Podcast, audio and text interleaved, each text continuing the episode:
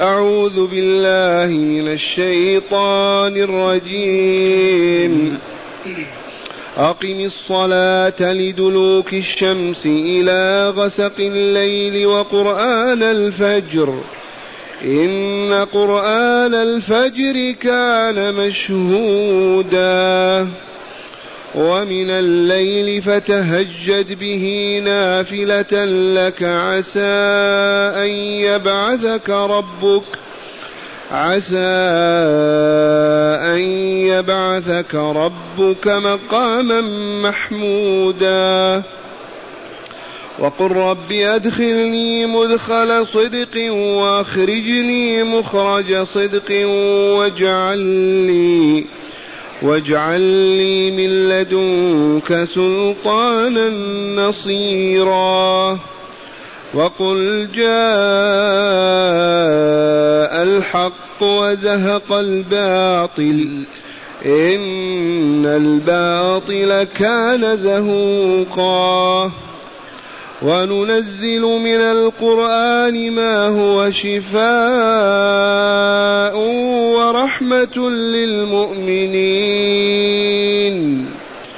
ورحمة للمؤمنين ولا يزيد الظالمين إلا خسارا. وإذا أنعمنا على الإنسان أعرض ونأى بجانبه وإذا مسه الشر كان يئوسا قل كل يعمل على شاكلته فربكم أعلم بمن هو أهدى سبيلا معاشر المستمعين والمستمعات من المؤمنين والمؤمنات. قول ربنا جل ذكره أقم الصلاة لدلوك الشمس إلى غسق الليل وقرآن الفجر. هذه كما علمنا بالأمس آية تدل على فرضية الصلوات الخمس وهي الصبح والظهر والعصر والمغرب والعشاء. فقوله لدلوك الشمس أي لميلانها إلى الغرب. إذ تقف في وسط السماء ثم تأخذ في الميلان فإذا دلكت معناه دخل وقت الظهر. إذا صار ظل الشيء مثله دخل وقت العصر. وإذا غابت الشمس دخل وقت المغرب. وإذا غاب الشفق الأحمر دخل وقت العشاء وإذا طلع الفجر دخل وقت الصبح. هذه الآية الكريمة دلت على أوقات الصلوات الخمس وقد بينا هذا بالأمس. وقوله تعالى كان مشهودا بينت لكم أن الملائكة ملائكة الليل الذين يلازموننا حتى الفجر. ياتي ملائكة النهار يظلون معنا وملائكة الليل ينصرفون. فقوله مشهود من يشهد هذا الوقت؟ الملائكة الذين يتولون الكتاب عنا حتى غروب الشمس. ومعنى هذا أن مع كل أحد منا أربع ملائكة اثنان يلازمانه بالليل واثنان بالنهار. يجتمعان في صلاة الصبح وصلاة العصر. ولهذا علمنا أن أفضل الصلوات الخمس الصبح والعصر. والرسول الكريم يقول صلى الله عليه وسلم من صلى البردين دخل الجنة. يعني بالبردين صلاة الصبح صلاة الفجر وصلاة العصر. إذ الأولى في برد والثاني في برد النهار. وقوله تعالى ومن الليل فتهجد به نافلة لك. الصلوات الخمس مكتوبة مفروضة على كل مؤمن وعلى رأس المؤمنين إمامهم وسيدهم. والنوافل ليست مفروضة على أي واحد إلا على رسول الله صلى الله عليه وسلم لعلم الله تعالى بقدرته على ذلك. ولما يكتسبه من تلك النافلة ألا وهي قيام الليل.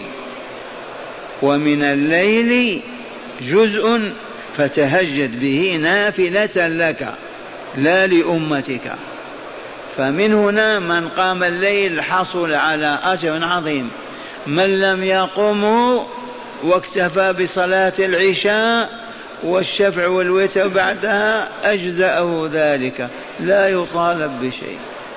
ولكن التهجد ذو فضل عظيم لما بلغنا أن الرسول صلى الله عليه وسلم قال إذا كان ثلث الليل ينزل الرب تبارك وتعالى إلى سماء الدنيا وينادي هل من داع فأستجيب له؟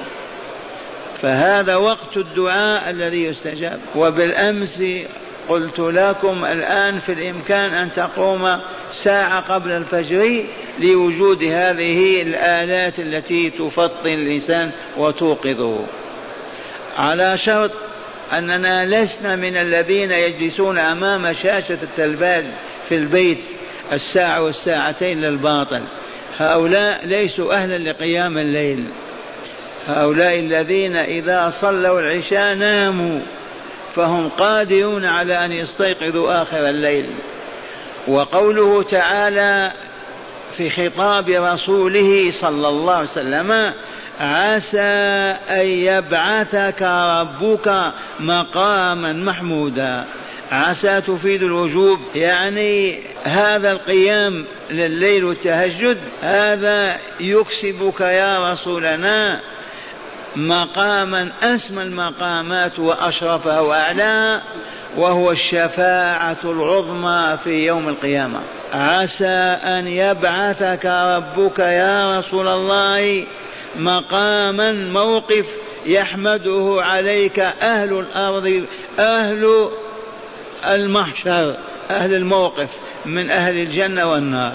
وهذه الحقيقة إذا وقف الناس في ساحة فصل القضاء بعد أن يبعثهم الله من قبورهم أحياء يقفون على صعيد واحد وتدنو الشمس منهم حتى يعرقوا عرقا لا نظير له. فمنهم من يلجمه العرق الجاما بحسب صلاحهم وتقواهم في الدنيا أو فجورهم وفسادهم فيها. ويأتون آدم عليه السلام يا أبا البشر سل الله عز وجل أن يحكم بيننا ويفصل فينا ليستقر أهل الجنة في الجنة وأهل النار في النار.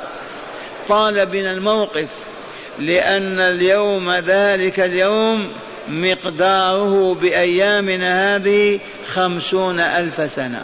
واقرأوا لذلك قول الله تعالى من سورة المعارج في يوم كان مقداره خمسون ألف سنة وهم قيام.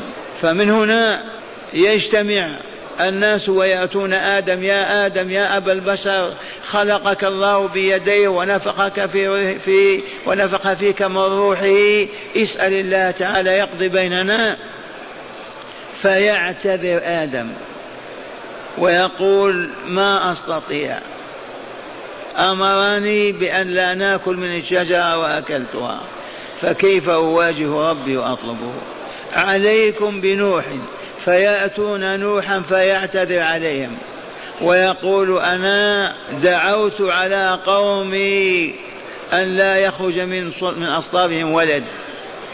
نظرا إلى قول الله تعالى رب اغفر لي ولوالدي ولمن دخل بيتي مؤمن والمؤمنات ولا تزيد الظالمين إلا تبارا. فما أستطيع أن أواجه ربي عليكم بإبراهيم عليه السلام. فيأتون إبراهيم عليه السلام. يا خليل الرحمن تنظر ماذا حصل لنا. ادعو الله أن يحكم بيننا وينهي هذا الموقف. فيقول إبراهيم أنى لي ذلك وقد كذبت ثلاث كذبات. فلا أستطيع أن أقابل ربي وأطلبه. كذبات إبراهيم من أصدق صدقنا نحن. لأنه كذبهما لله. عليكم بموسى كليم الله. فيأتون موسى يا كلم الله يا موسى سل الله أن يحكم بيننا. فيقول كيف أواجه أنا؟ قتلت نفسا وقتلها قتل خطأ. ليس عمد أبدا. ظالم من الظلم ضربه في صدره مات. ولكن عليكم بروح الله عيسى عليه السلام. فيأتون عيسى يا روح الله. سل الله تعالى أن يحكم بيننا ويفصل بيننا. فلم يذكر عيسى ذنبا قط. لأنه والله ما أذنب ذنبا قط. من أخبرنا بهذا الخبر؟ رسول الله صلى الله عليه وسلم. ما حكايات وإلى أخبار تائهة أتدرون لي عيسى ما أذنب ذنبا قط بسبب دعوة جدته؟ جدته حنا. سألت ربها أن يرزقها ولدا وأن تعيذه من كل سوء وشر. واقرأوا لذلك قول الله تعالى من سورة آل عمران رب إني نذرت لك ما في بطني محررا فتقبل مني إنك أنت السميع العليم. فلما وضعتها قالت وضعتها أنثى. والله أعلم بما وضعت وليس الذكر كالأنثى. وإني سميتها مريم وإني أعيذها بك وذريتها. من الشيطان الرجيم. دعوة جدته. وهل جدته كجداتنا الغافلات التائهات. هذه حنة حملت بمريم البتول العذراء. وقالت لربها ربي إني نذرت لك ما في بطني محررا. خالصا. إذا فعيسى أفادته دعوة جدته حنة فلم يذنب ذنبا قط. وعيسى عليه السلام سينزل عما قريب أوشك على المنارة بمسجد دمشق ويحج ويعتمر. إذ قال النبي صلى الله عليه وسلم كأني بابن مريم بالروحاء لبيك اللهم لبيك حجا وعمرا. ولطيفة أخرى لكن لا على سبيل الحقيقة من باب الإخبار والأمر لله. أن عيسى سيدفن مع رسول الله صلى الله عليه وسلم إذ ما زال موجود قبر. هذا قبر الحبيب صلى الله عليه وسلم هذا قبر أبي بكر هذا قبر عمر ما زالت مساحة لقبر. قال أهل العلم سلفا لعلها تكون لعيسى بن مريم. أما نزوله وحياته لا يشك فيها ذو عقل ودين ومن أنكر ذلك يكفر كذب الرسول صلى الله عليه وسلم. إذا فيقول عيسى عليكم بمحمد صلى الله عليه وسلم. عليكم بمحمد صلى الله عليه وسلم. فيأتونها فيأتونه فيقول أنا لها أنا لها أنا لها. أخذا من هذا الوعد الإلهي. عسى أن يبعثك ربك مقاما محمودا. يحمده عليه الموقف أجمعون. أنا لها أنا لها. قال فآتي فأخر ساجدا تحت العرش. فيلهمني ربي تعالى أذكارا وأدعيا ما كنت أعرفها.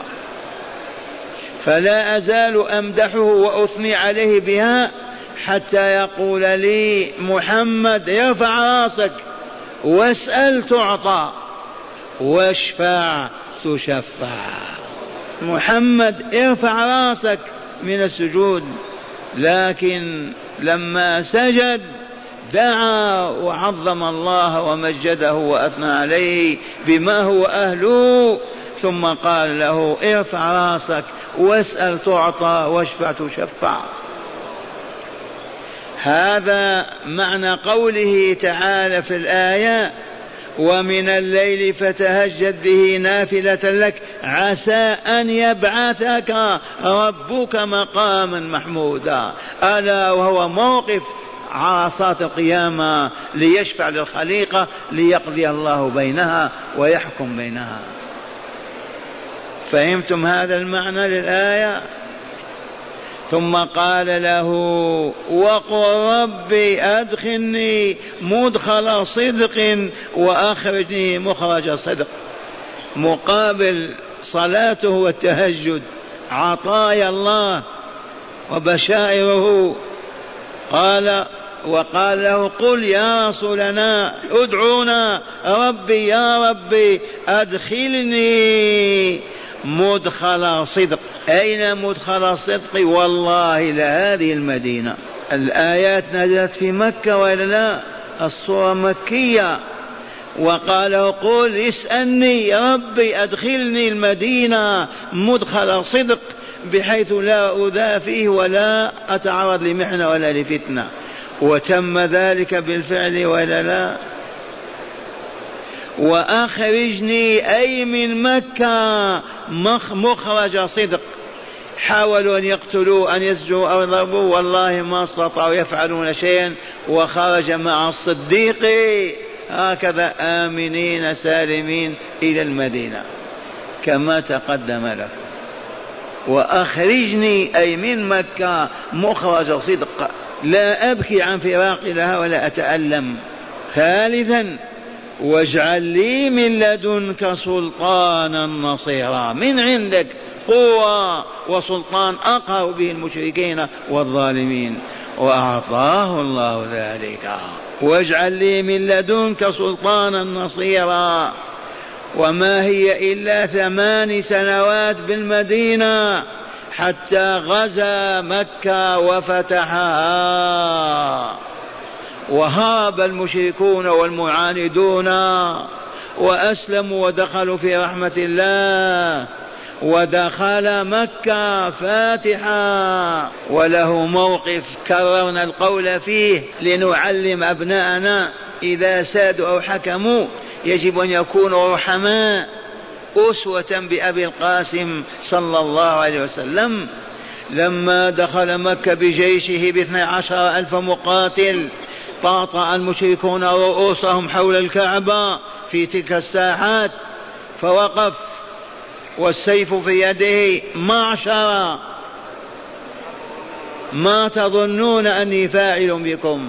معشر قريش ما تظنون أني فاعل بكم؟ قالوا أخ كريم وابن أخ كريم. قال اذهبوا فأنتم الطلقاء. ما قال عذبوهم نكلوا بهم أسجنوهم انتقموا منه كما فعلوا بنا وبأصحابنا. قال اذهبوا فأنتم الطلقاء. هذا موقف من؟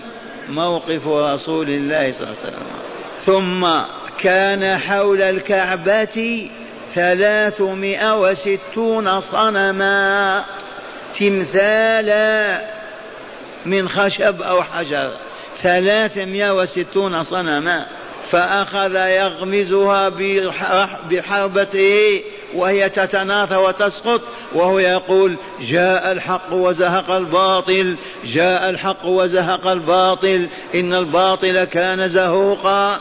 هذه الآية الكريمة. وقل رب أدخلني مدخل صدق وأخرجني مخرج صدق واجعل لي من لدك سلطانا نصيرا. أعطاه الله وإلا لا. انتصر في بدر وانتصر في الأحزاب ودخل مكة عام ثمانية منتصرا. وقل جاء الحق وزهق الباطل. وهو يكسر الأصنام وهو يقول هذه الآية.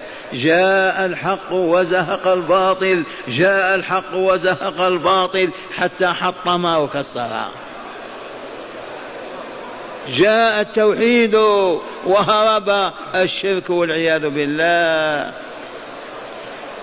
ثم قال تعالى وننزل من القرآن ما هو شفاء ورحمة للمؤمنين. نترك هذه الآية إلى غد إن شاء الله. والآن معنا ما ينبغي أن تعلموا من الحج. تعلم تعلموا. بسم الله. انتبهوا.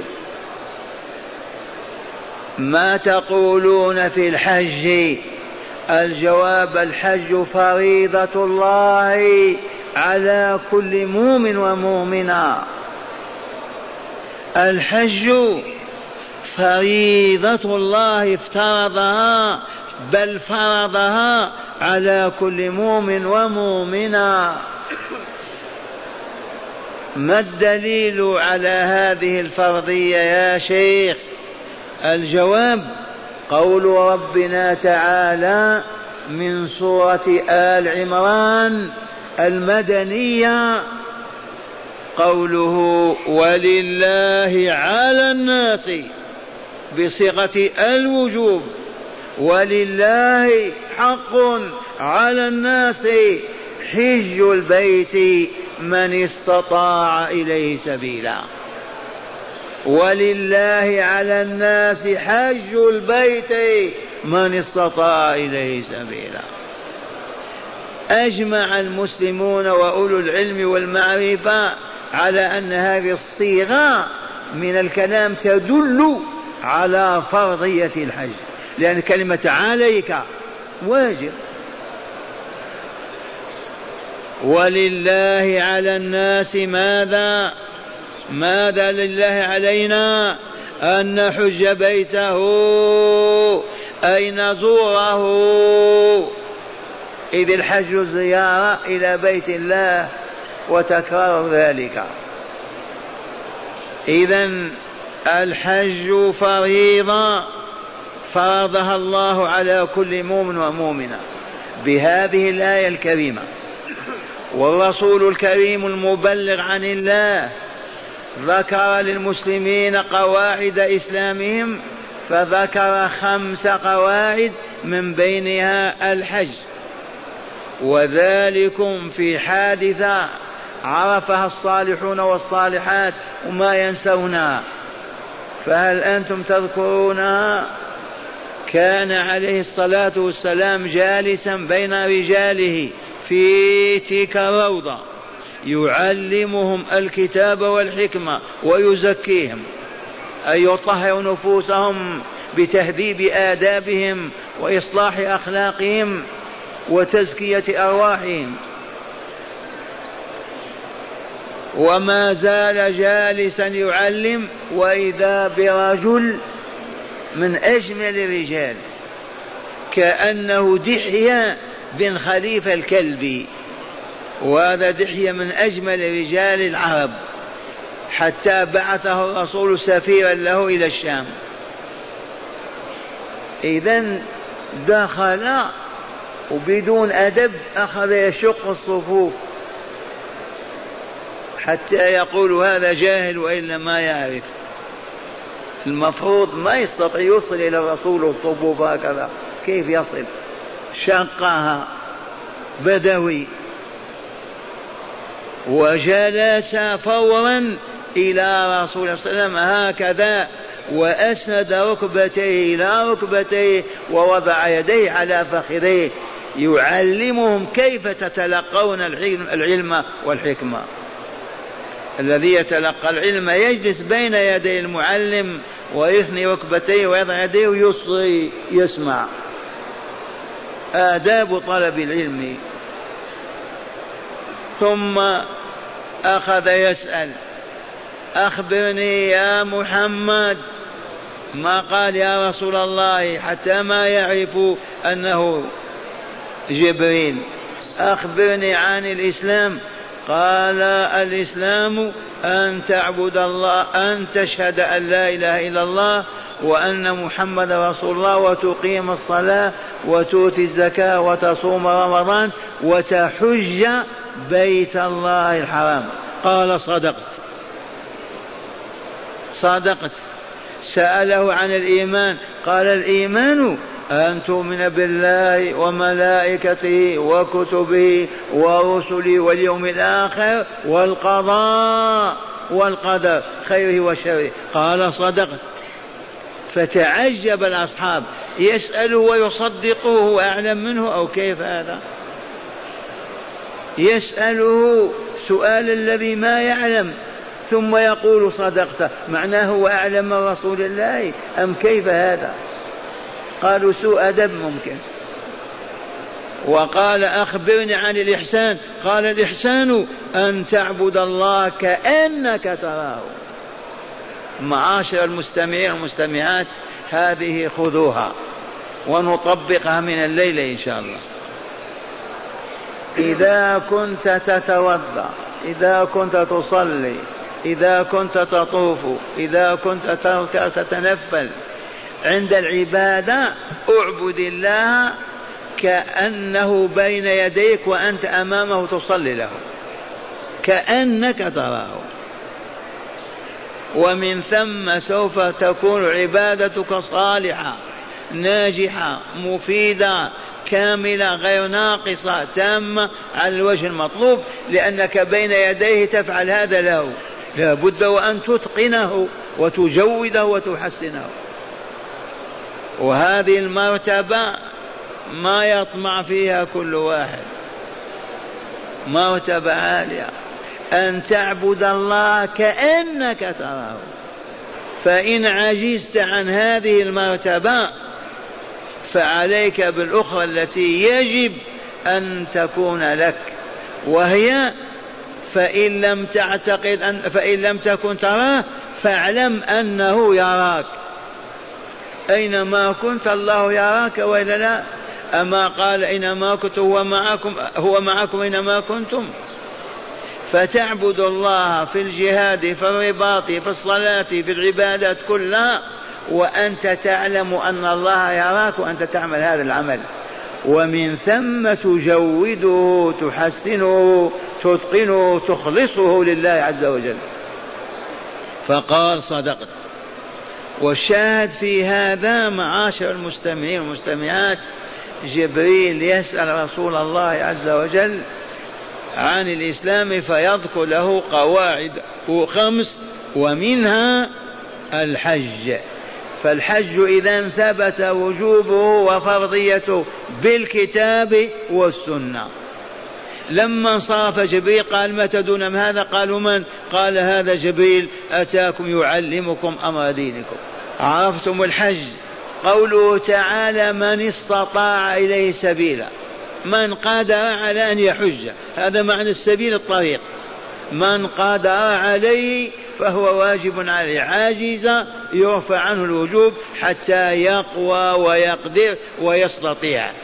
ما هو العجز؟ اولا المرض ثانيا عدم القدرة المالية. ما عنده مال ينفقه على أهله لما يتركهم وراءه ولا ينفق على نفسه لما يسافر من الشرق أو الغرب ليحج فإن كان لا مال يكفيه فالحج ليس بفرض عليه الآن.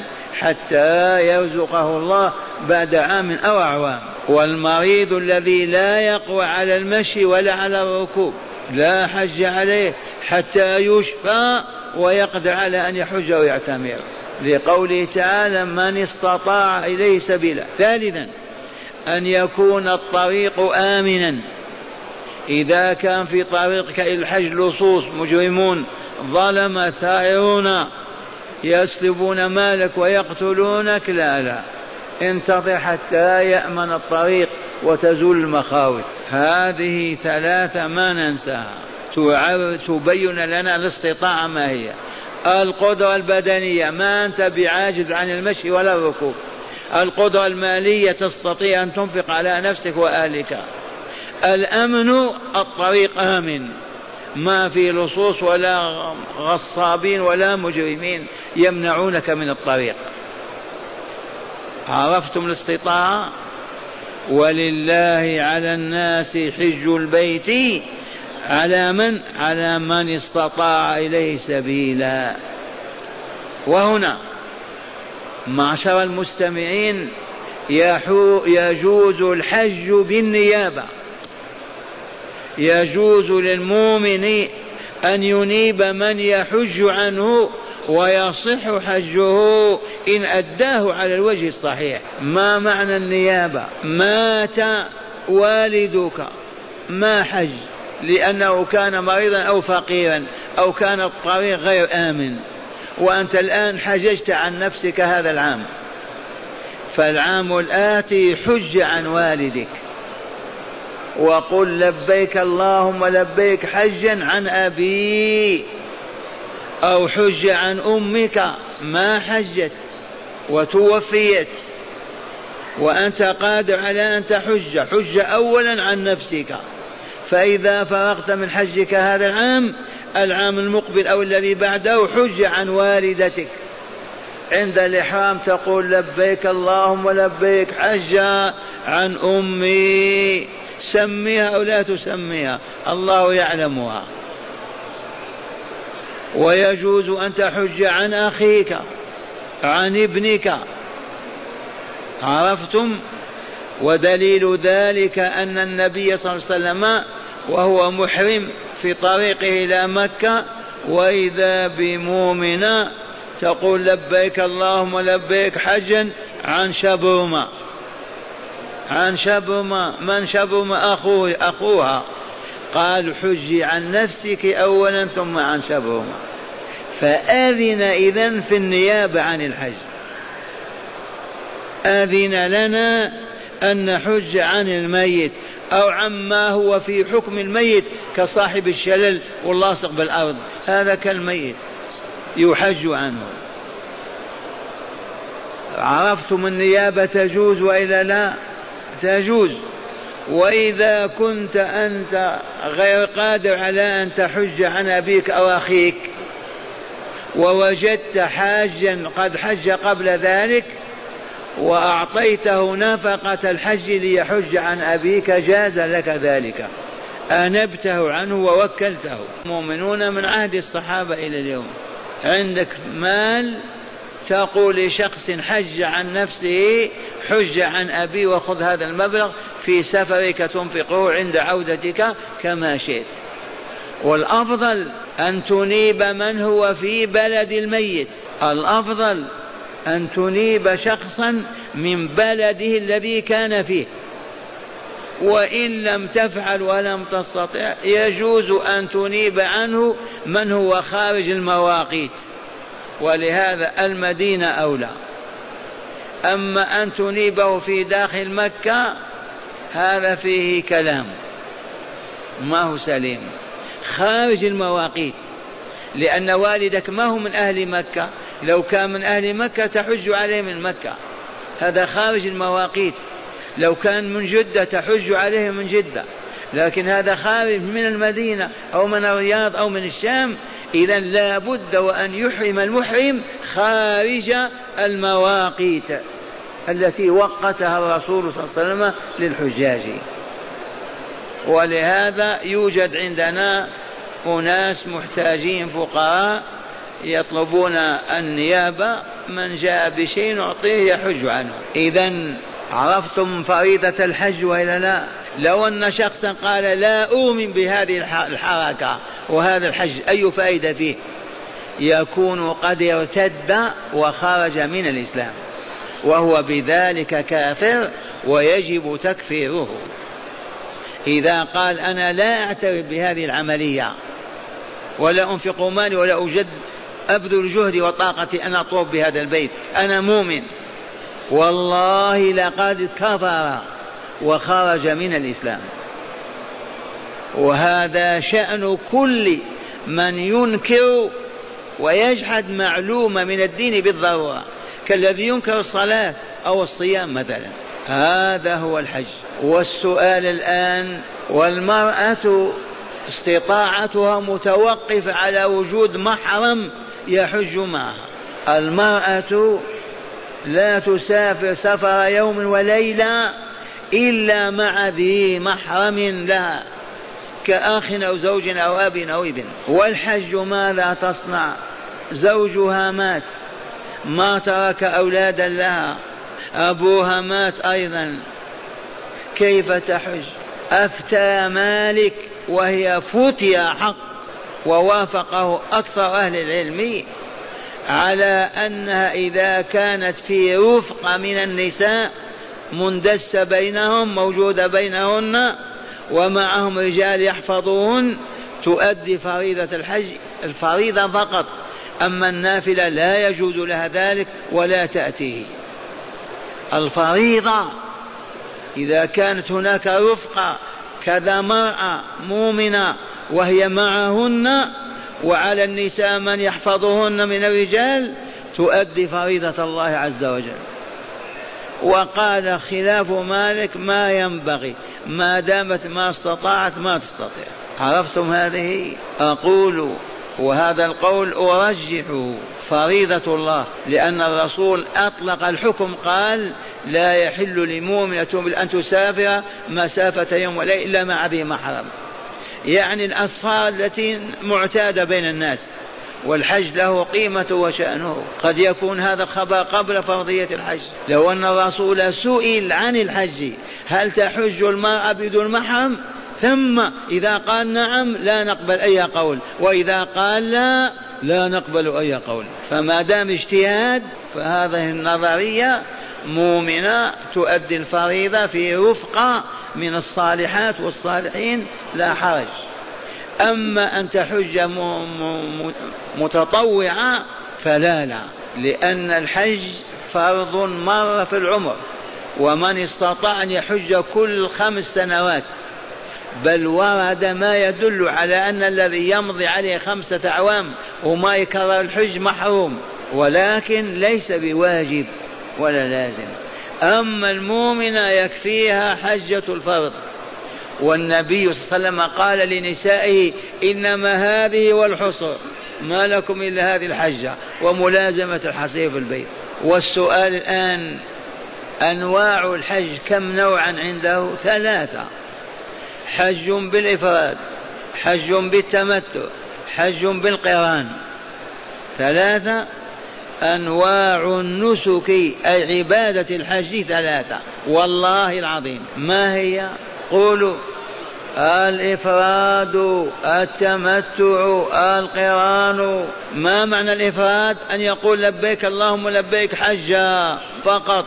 يطوف يسعى ويطلع العرفات. ما هو القران؟ يقول لبيك اللهم لبيك حجا وعمرة. مع بعضهما بعضا. يدخل مكة يطوف ويسعى ويبقى على إحرامه ويطلع عرفات المتمتع هو أن يحرم بعمرة. فيدخل مكة يطوف ويسعى ويقصر شعره يلبس لباسه يتحلل. تمام التحلل. إذا جاء يوم عرفة طلع. أحرم من جديد بالحج وطلع إلى من ثم عرف يجب على كل مؤمن ومؤمن أن يعرف هذه. ما هي بعيدة هذه؟ أنواع الحج كم؟ ثلاثة. إفراد تمتع قران. إفراد تمتع قران. السؤال أيها أفضل؟